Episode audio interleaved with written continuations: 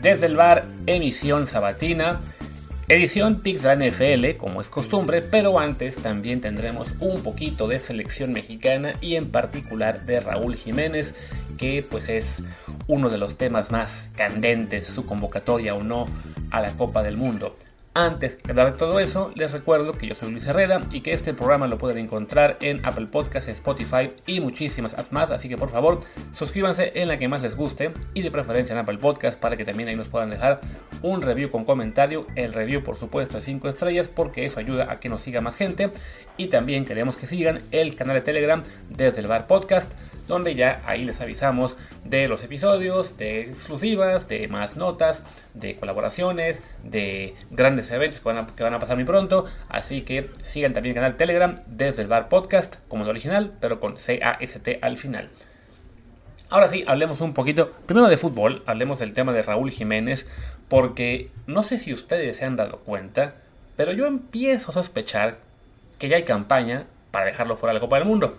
Como que en parte de los medios, y no solamente digamos antiamericanistas, sino en general pues a los que les gusta siempre tener una bandera que enarbolar para poder sacar clics o rating, pues como ya se dieron cuenta de que Funes Mori y Henry Martín van sí o sí al Mundial y que la gente está, ¿cómo se dice? Pues digamos muy molesta porque parece que Santi Jiménez no, pues en lugar de criticar el llamado de Funes Mori, que desafortunadamente en este momento pues sí está muy, muy canijo bajarlo porque ya para estar en buena forma, y como que no se atreven a decir que no vaya Henry Martín porque sería, uy no, me meto con la afición de la América, me meto con la afición que siempre pide a los de mejor momento, y mejor momento lo digo entre comillas, que no puedo hacerlo visualmente para ustedes.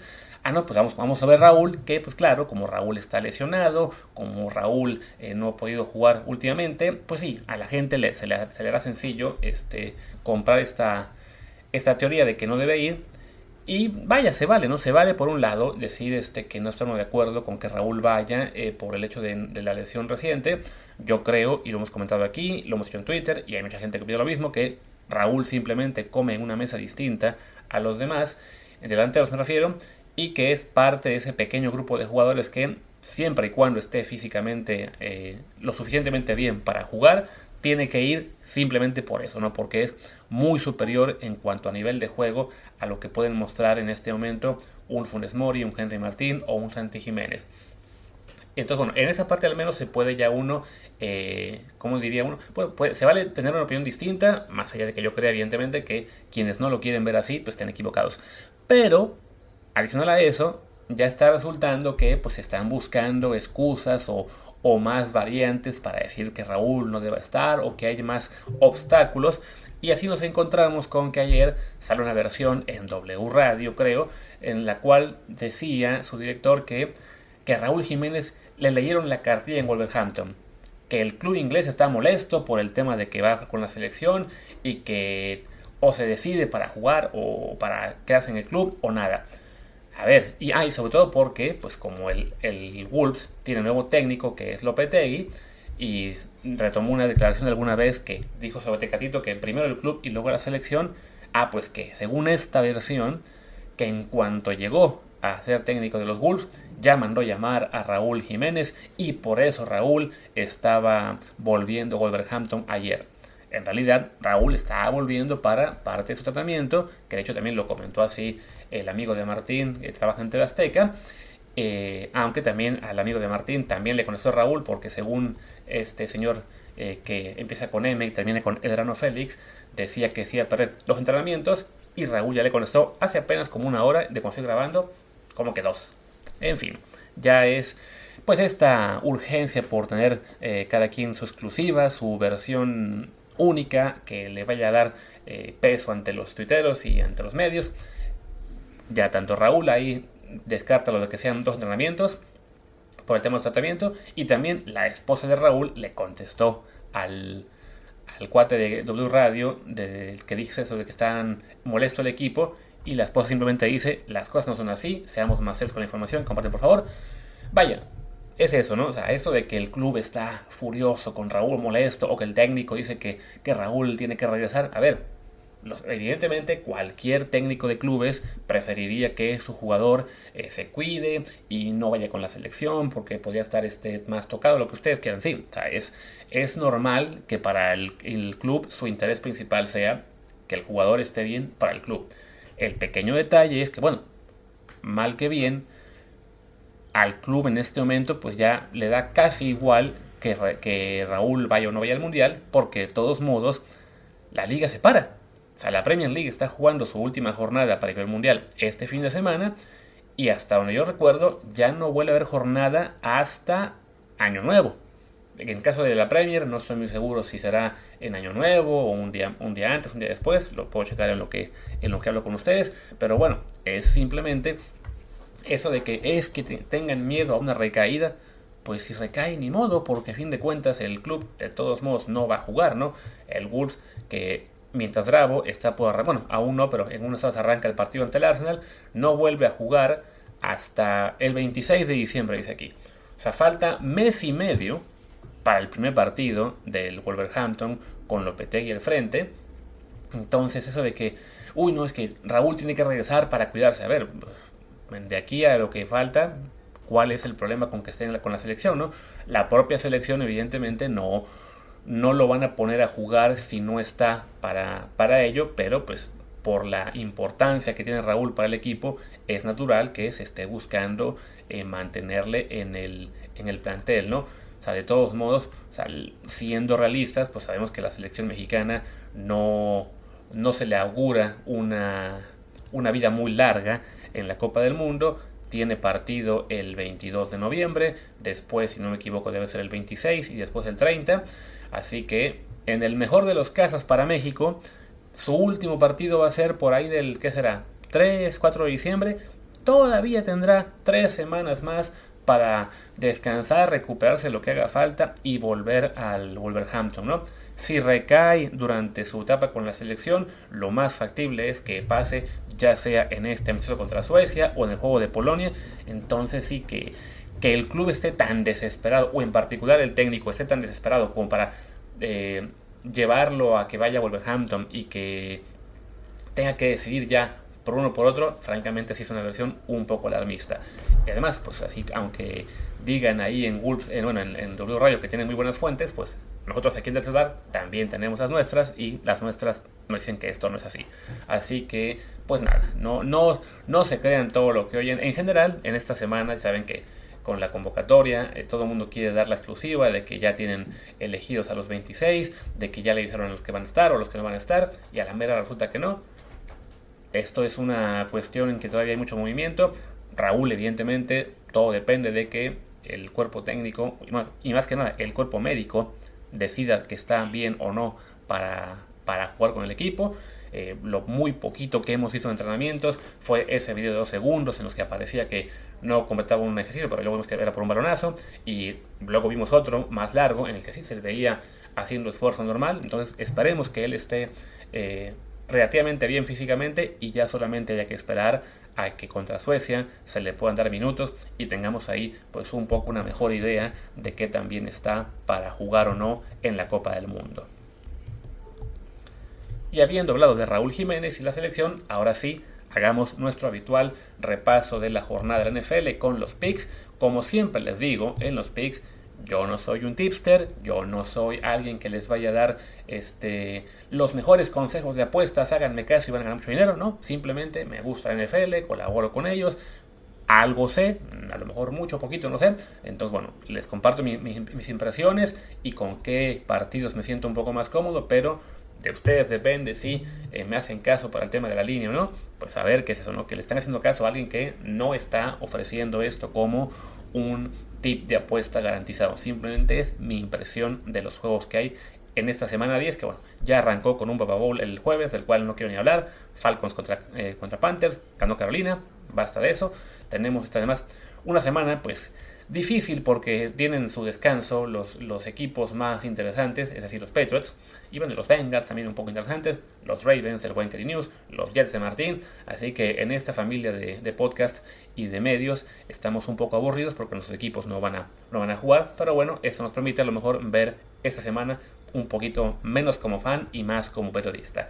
Vamos a darle ahora sí a los picks, y el primero es el del juego en Alemania, que se enfrentan los Seahawks y los Buccaneers. En teoría, creo que los Seahawks son el equipo local, en realidad da igual, porque bueno, están ambos en un país extraño, además están, en este caso, para los Seahawks es un viaje mucho más largo, estando ellos en la costa oeste, que Tampa Bay en la costa este. El partido va a ser en México, a nuestras 8:30 de la mañana.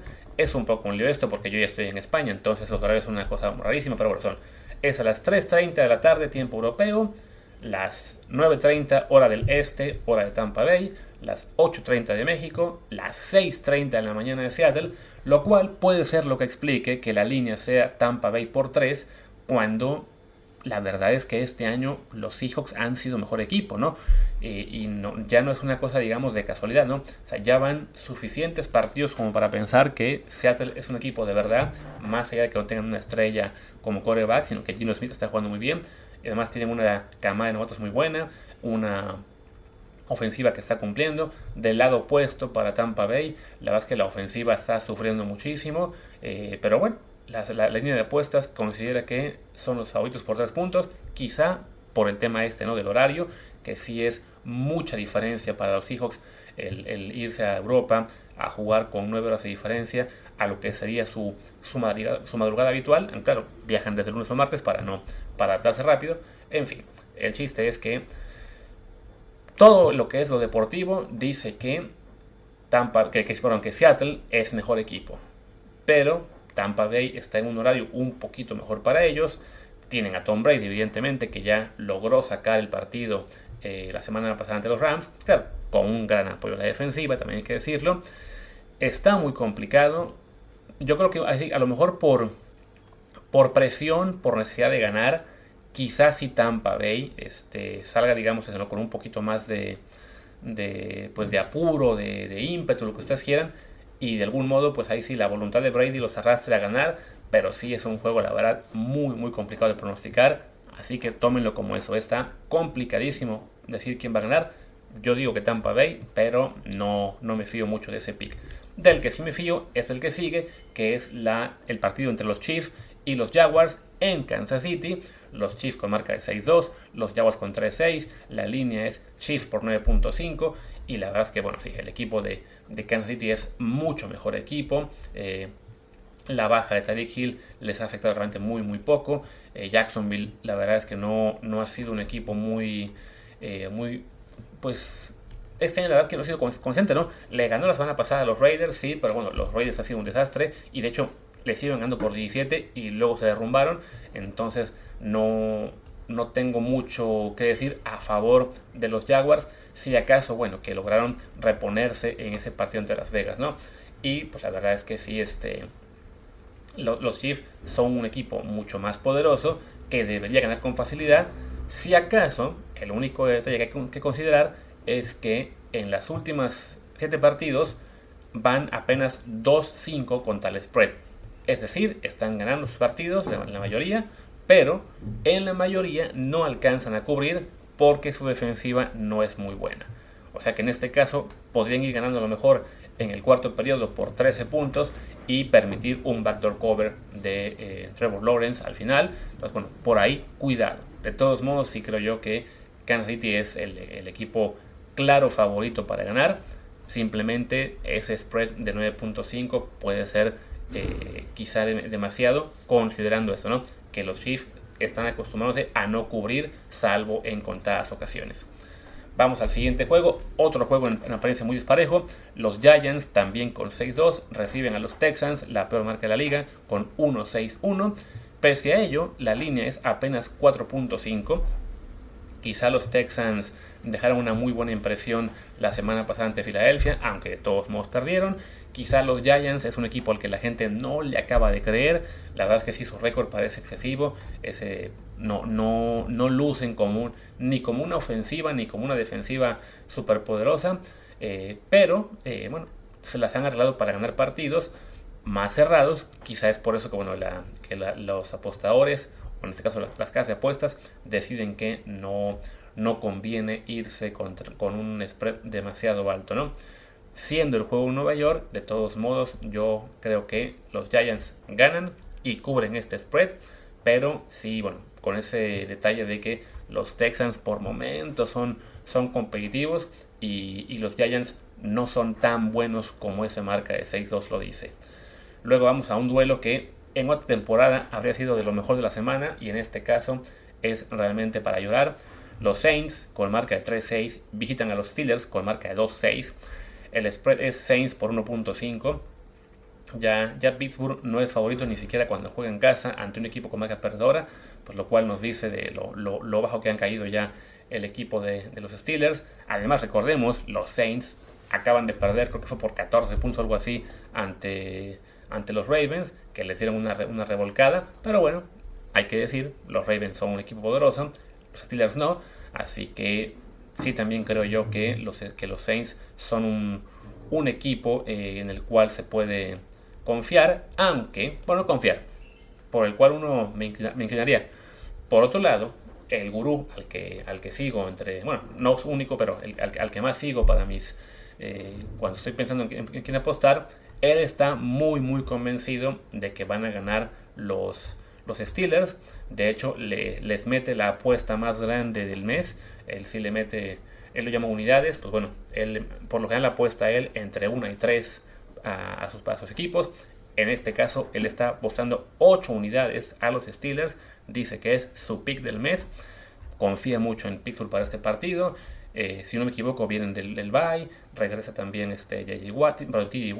Está también sano, en teoría, Kenny Pickett. Bueno, él confía en que va a ser el equipo de Pittsburgh el que gane. Yo, francamente, ya no les tengo mucha fe a los Steelers. Pero bueno, ahí les dejo ese dato para que lo tengan en consideración, ¿no? Alguien que sí es más tipster que yo, él sí prefiere irse con los Steelers. Vámonos ahora a otro duelo de tuertos. Los Lions con marca, según yo, de 2-6 visitan a los Bears con marca de 3-5 en Chicago. La línea es Bears por 3 puntos. Pues a ver, de Detroit tenemos lo que fue la semana pasada, por fin un desempeño bueno. Le ganaron a Green Bay. Es un, pues bueno, digamos que rompieron un maleficio de que pierden prácticamente siempre con Aaron Rodgers. Y los Bears, por otro lado, perdieron ante, si no me equivoco, fue Dallas o... se me va el nombre. Fue contra Miami, pero fue un partido en el que Chicago fue muy competitivo y en general el equipo de los Bears lleva ya varias semanas mostrando una cara muy distinta, siendo sobre todo la ofensiva mucho más sólido. Justin Fields empieza a despegar como el quarterback de la generación 2021 que realmente empieza ya a dar pasos hacia, si no superestrella, por lo menos a quarterback franquicia. Han marcado muchísimos puntos últimamente. Justin Fields está moviendo el balón como si fuera Lamar Jackson.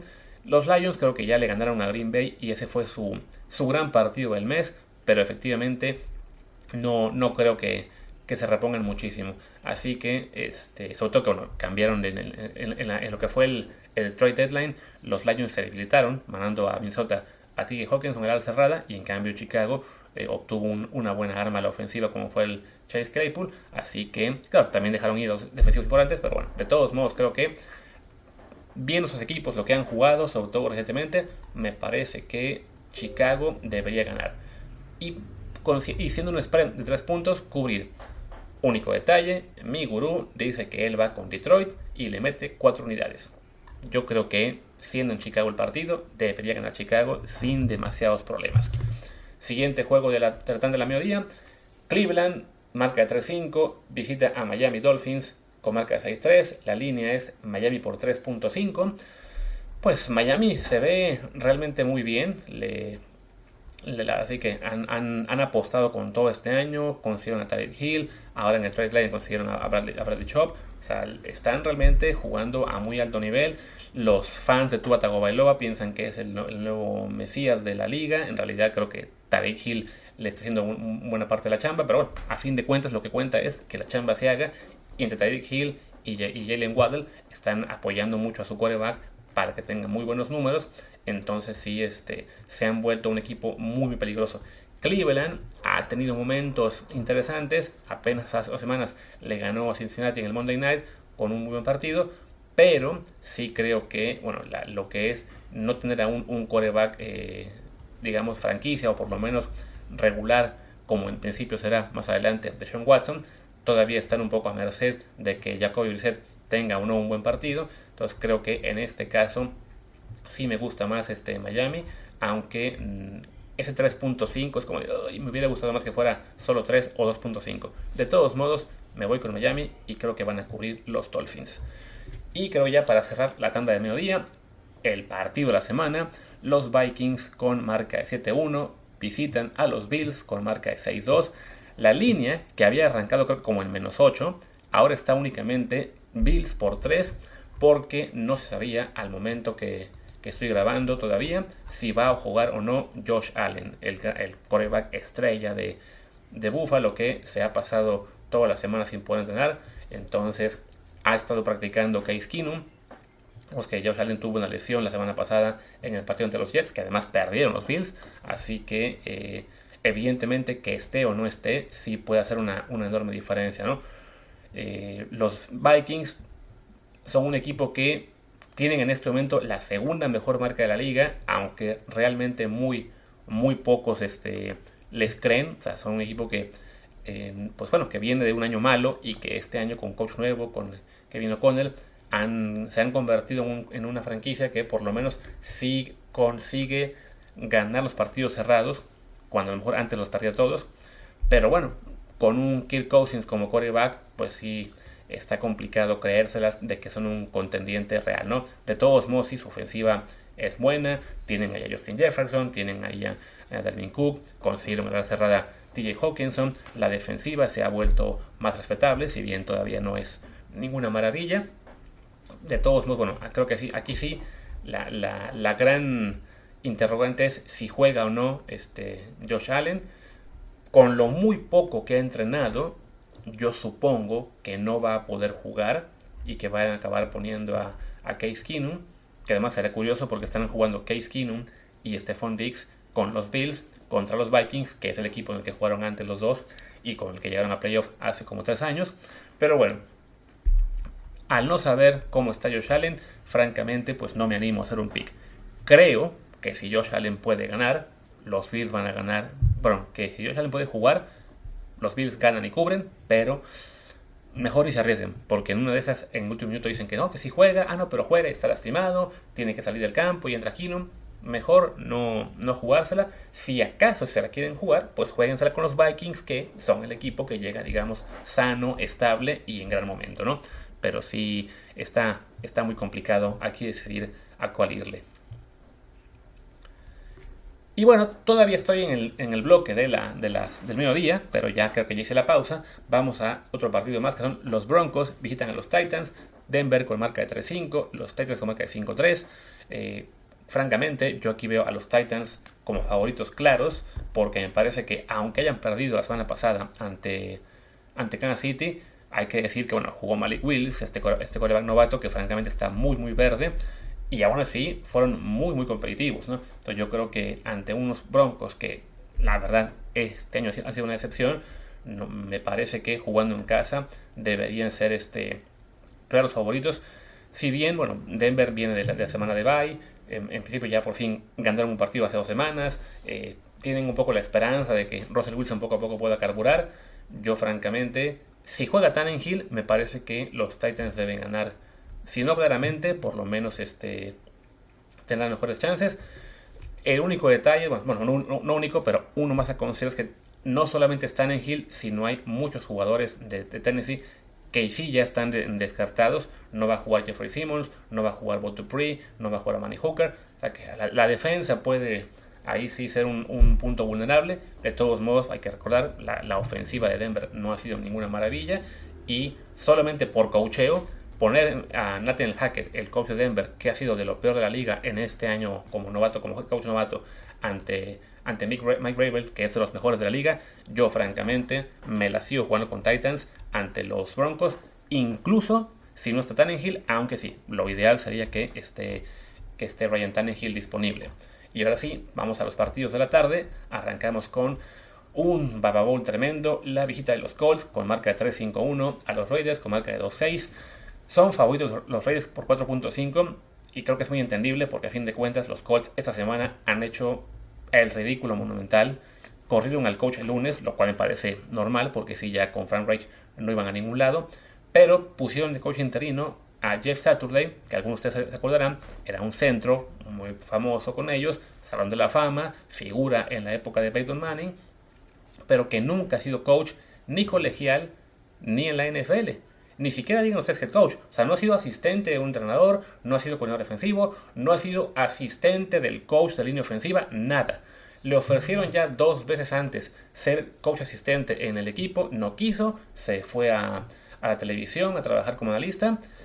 Y esta semana, pues el dueño de los Colts, que evidentemente tiene una relación muy buena con él, le ofreció ser el interino, porque según el dueño de los Colts, bueno, es que es mejor que no tenga experiencia, no tiene miedo como otros coaches, es un hombre que es un líder. Sabes que la NFL es un deporte, es una liga en la cual sí, no es tan sencillo como así, pues, agarro a un exjugador y lo pongo a dirigir. Tanto por que hay que aprenderse las terminologías de los playbooks, por el tipo de diseño de partidos que hay que hacer. O sea, es un trabajo el de head coach de la NFL realmente para el cual no se puede improvisar a uno. O sea, es un trabajo mucho más demandante que el coach de un equipo de básquetbol, que uno de béisbol, que uno de fútbol. Y creo yo que, pues sí, esto es algo que apunta a desastre para unos Colts que de todos modos, bueno, les conviene para así acabar muy bajos en los standings y muy altos en el draft que sigue, ¿no? Si acaso, yo creo que bueno, a largo plazo creo que sí los Colts se van a derrumbar. Si acaso esta semana se puede considerar un poquito como partido trampa, porque bueno, es la primera semana con este nuevo head coach, a lo mejor su liderazgo le da al equipo cierta chispa, ciertas ganas de esforzarse más, salir a rompérsela al doble, además enfrente está Las Vegas, que ha sido un desastre este año, que se le ha pasado dejando ir ventajas y perdiendo partidos, que también ya empieza a haber ahí señales de que están, digamos, a lo mejor descontentos, pero de todos modos, por cómo vienen ambos equipos y por este desastre de traer a un, literalmente, tipo de la televisión a dirigir a un equipo, creo yo que los Raiders deberían ganar y también deberían cubrir ese spread de 4.5 puntos ante los Colts. Vámonos ahora al siguiente partido, que es un duelo en el oeste, en la NFC. Los Cardinals con marca de 3-6 visitan a los Rams con marca de 3-5. Los campeones defensores han tenido un año muy muy malo, la línea es apenas 1.5 a favor de Los Ángeles. Pues es que Los Ángeles, es decir, los Rams se han desplomado porque su línea ofensiva se ha convertido otra vez en la peor de la liga y pues los equipos rivales se la han pasado destrozando por Matthew Stafford, ¿no? Entonces creo yo que Arizona, de todos nos recordemos, es un equipo que por lo general se le da bien a los Rams, que ya el año pasado los abrumaron en los playoffs y les ganaron. Entonces bueno, creo que este partido parece una buena oportunidad para que los Rams se recuperen un poquito y vuelvan a la pelea por meterse a los playoffs, aunque ya en este punto la verdad es que sí está la cosa muy muy grave para ellos. Además, hay que señalar también que cuando estoy grabando esto, Matthew Stafford todavía estaba en el protocolo de conmociones, así que bueno, si no juega Matthew Stafford y tiene que jugar el suplente John Wolford, es una cosa muy diferente, ¿no? Eso va a ser una decisión al momento, ya previo al partido, o sea, eso se decide el domingo, así que si alguno de ustedes va a apostar a este juego, espérense a que, a que se decida quién va a jugar como quarterback. Si es Stafford, confiaría bastante en los Rams. Si es Wolford, pues con todo y que sea el rival de Arizona, sí tendría mis dudas, ¿no? No es tan sencilla la cosa. Ahora vamos a otro partido de la semana importante. En otro año, no en este, los Cowboys con marca de 6-2 visitan a los Packers con marca 3-6. La línea es Cowboys por 4.5. Pues qué decir, los Packers son un desastre. Perdieron ante Detroit la semana pasada. Aaron Rodgers parece ya estar más listo para retirarse con otra cosa. Está jugando mal también él. Los Cowboys este año están jugando realmente muy muy bien. Tienen una muy buena defensiva. O sea, salvo un milagro de estos de que Aaron Rodgers recuperó toda su magia por una noche, no veo cómo los Packers le vayan a ganar a los Cowboys. Creo que es un juego en el que sí los vaqueros tendrían que ganar y cubrir, porque sí, en este punto son mucho mejor equipo que los Green Bay Packers. Me voy ahora al juego nocturno del domingo. Los Chargers visitan a los 49ers en San Francisco. Bueno, en Santa Clara, pero es el estadio de San Francisco. Y la línea es 49ers por 7 puntos. Pues bueno, es curioso porque hablamos de un equipo como San Francisco que tiene marca de 4-4, que es favorito por un touchdown ante un equipo que tiene marca de 5-3, pero es que sí, pues los Chargers este año se tropiezan con victorias, pero realmente sí han sido decepcionantes, y los Niners han tenido grandes problemas de lesiones, pero en principio esta semana parecen estar un poquito más recuperados, y bueno, ya con más tiempo para trabajar con Christian McCaffrey en la ofensiva, la verdad es que sí, uno esperaría que esa ofensiva, con todo y que sea Jimmy Garoppolo el quarterback y que mucha gente no tenga fe, pero bueno, teniendo ahí a McCaffrey, a Brandon Ayuk, a Thibaut Samuel, a Josh Kittle, también parece que ya vuelve el corredor Elijah Mitchell, sí está la cosa muy ventajosa para ellos, ante unos Chargers que desafortunadamente pues su head coach se acostumbró simplemente a jugarse siempre en cuarta, y ese era su gran secreto, pero fuera de eso no ha logrado que su defensiva sea buena, y para cómo la ofensiva vuelve a quedarse sin receptores porque ni Keenan Allen, a quien tengo en el fantasy y me ha destrozado todo el año, no va a jugar, tampoco Mike Williams, así que sin ellos francamente no veo manera de que los Chargers saquen el partido. Me quedo con que ganan los 49ers, aunque sí, esa línea de 7 puntos parece un poquito alta, pero la pueden cubrir. Y ya por último, la línea más alta de la semana, los Eagles, los invictos Eagles de Filadelfia, van con marca de 8-0 a recibir a los Washington Commanders con marca 4.5. La línea es Eagles por 11. Pues también es unos partidos en que no hay mucho que decir porque Filadelfia es de los mejores equipos de la liga. Washington, no de los peores, pero sí no es un equipo tan competente. Había ganado algunos partidos en semanas previas, ya perdieron la semana pasada, no recuerdo ante quién. No son un equipo tan fuerte, además ahora el dueño está en problemas de que lo quieren obligar a vender y también están saliendo ahí una demanda de la Fiscalía de Washington por no revelar qué pasó en una investigación en cuanto a conducta inapropiada contra mujeres en el trabajo, y bueno, y el equipo en sí, les digo, ¿no? O sea, ha sido todo un remolino de emociones este año en general, ¿no? Creo yo que sí, jugando de visitante, pues no tiene mucha chance de sacar el partido, ni siquiera siendo un rival adicional, que de repente los juegos son juegos trampa. La única duda que yo vería es si Washington va a cubrir el spread o no, porque bueno, 11 puntos sí es francamente una línea muy muy alta. De momento yo diría que sí, que los Eagles van a cubrir y que van a ganar con cierta comodidad. Y bueno, ya con eso podemos ir cerrando este episodio de sábado. Mañana domingo regresamos, espero que sea Martín, no yo, con el episodio de resumen del Gran Premio de Fórmula 1 de Brasil, y pues esperemos que le vaya bien a Checo Pérez ahí. Cierro el día de hoy. Yo soy Luis Herrera, mi Twitter es @LuisRHA, el del programa es @desdeelvarPod, desde el VAR Pod, y el Telegram es Desde el VAR Podcast. Pues gracias y hasta la próxima.